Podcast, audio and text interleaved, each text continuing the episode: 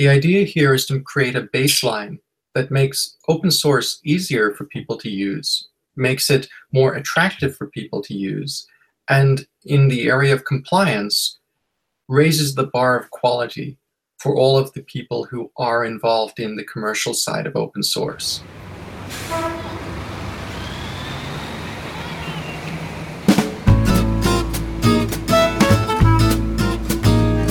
Welcome to OWASP 24 7, sponsored by the Open Web Application Security Project, improving the security of software. With support from the Nexus Community Project, supporting millions of open source developers worldwide.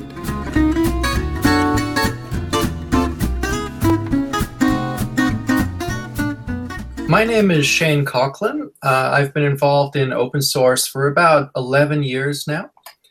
I'm a, a, political scientist by trade, but somewhat by accident, I've ended up working in the legal field of open source, particularly around governance and compliance. The project I run is called the OpenChain Project. This is a Linux Foundation project it addresses the issue of how do we ensure that there's quality compliance programs throughout the global supply chain. The idea is to have an outline of key processes that indicate someone has thought through compliance. And by having these processes in place and confirmed, we can trust each other and therefore do more business together.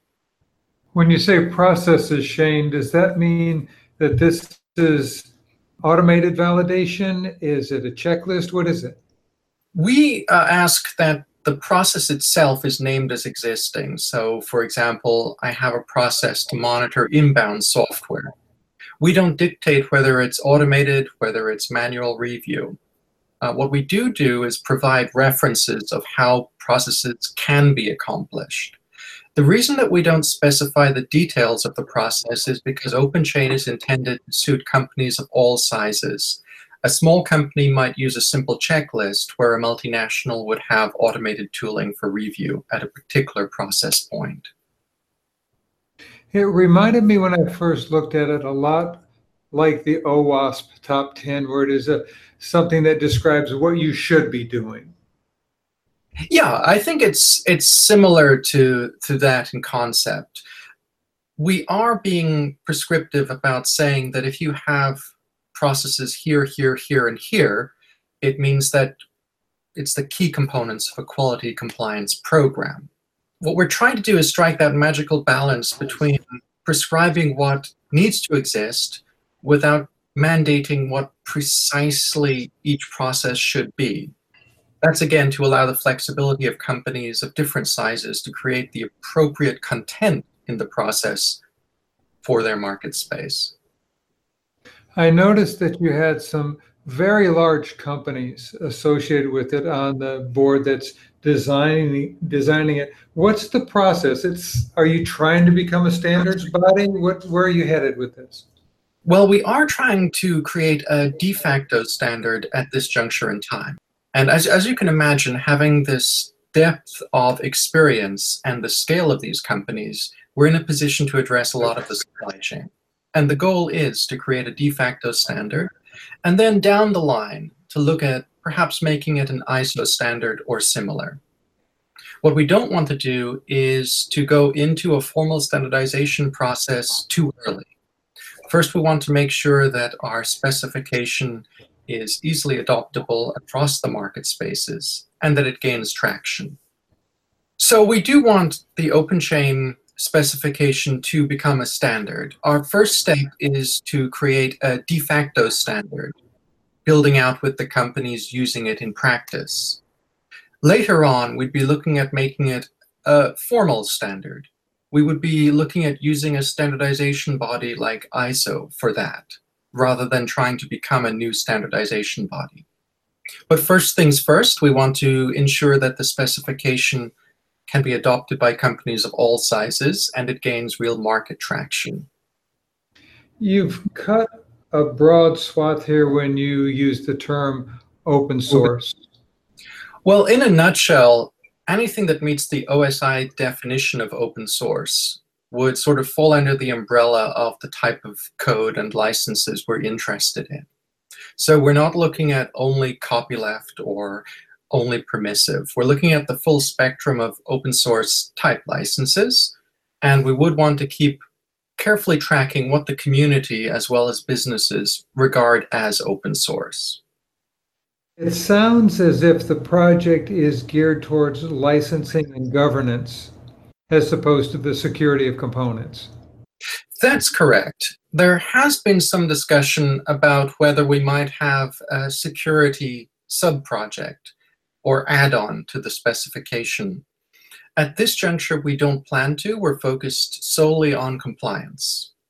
That said, there is an overlap, and if you can identify the open source that's in your supply chain, simple measures like choosing to ensure that it's all at the current version is an enormous step forward for security.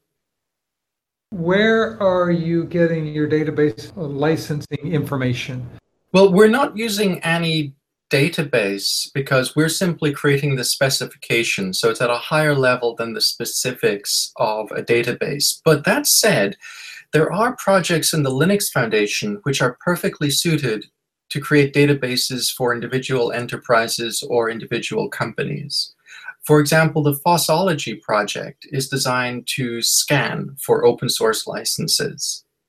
And you can utilize that to create your own unique uh, solution for scanning with database and so on. Are you happy with where you are now and how the process is working? We are very happy with the fundamentals. Uh, we're very happy with the content and how it flows. One of the important things is that in 2017, we went through the conformance process with 15 companies. And these companies ranged from very small to very large. And that provided us with the understanding that the fundamental approach is correct. We are embarking on a very large process of internationalization. We have the standard or the specification being translated into 10 languages. Eight languages are already complete. As we do that, we find that various phrases can be improved. So we're looking at tweaking the phrases to ensure that the meaning is clear, especially to non-native speakers.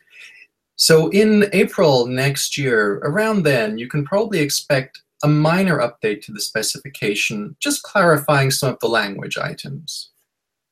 I'm interested in hearing about the self-certification process. I saw that you had companies who had gone through the self-certification. Talk me through that process a little. We have a self-certification web app, and indeed, our recommendation is that people use self-certification uh, and they do so through the web app. It is, in essence, just a questionnaire. There are five different sections to the specification, and the questionnaire runs them, the individual parties through all of these five areas. Put simply, if someone can answer yes to all of the questions uh, on the web app, they are self-certified. Now, it's important, I think, to stress that self-certification is based to some degree on trust, that people will answer the questions correctly. And what comes up immediately after we say self-certification is who checks this? You know, who, who audits this? And OpenChain Project itself does not audit the submissions for self-certification.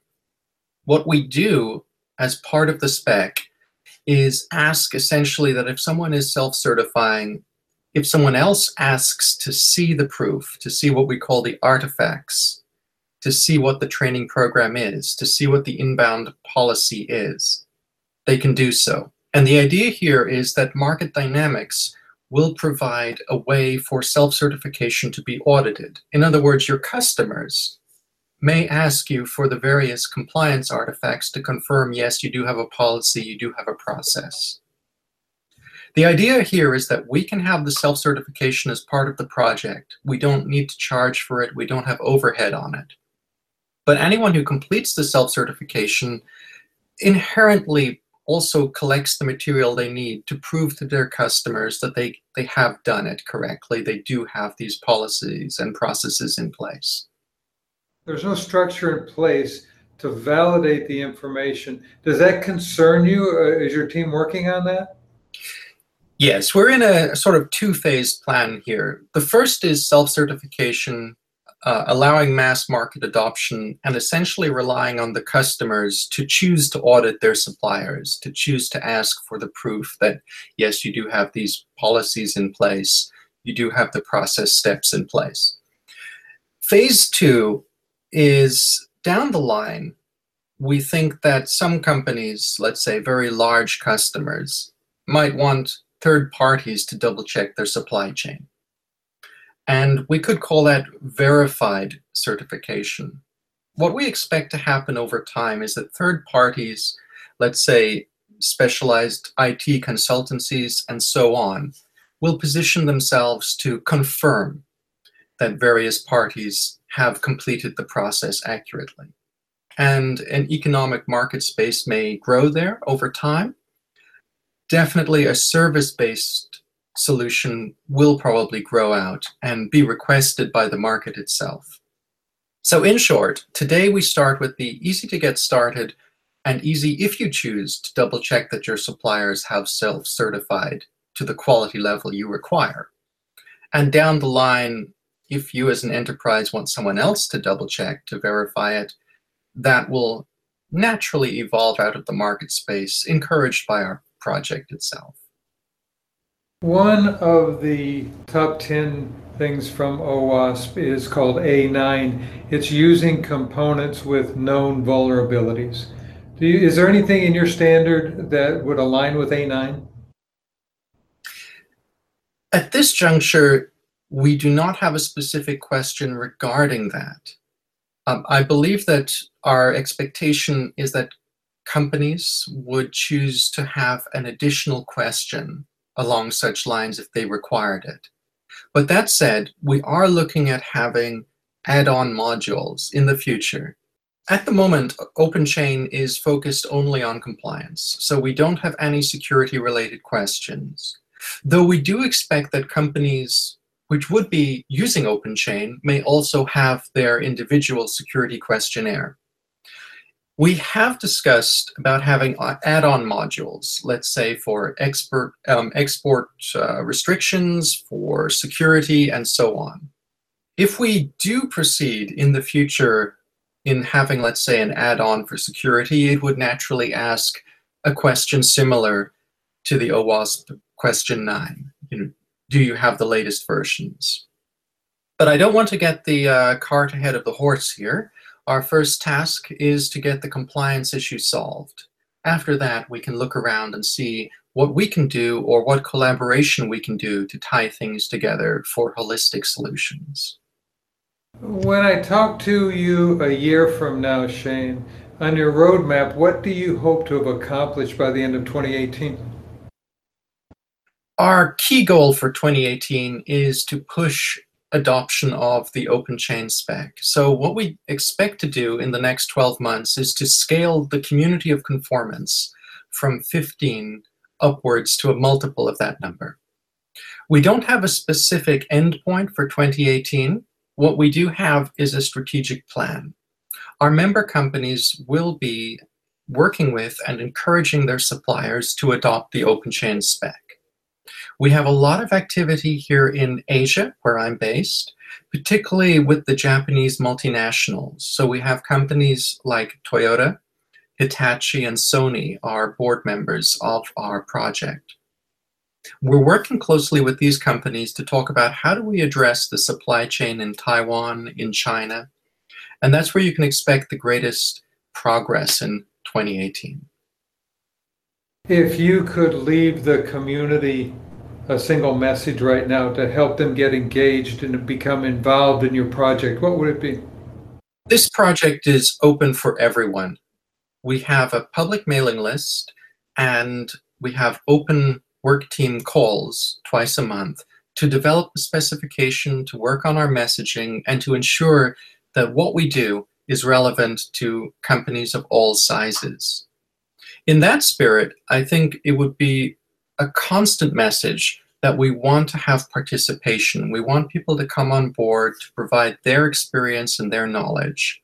This isn't just a project for very large companies.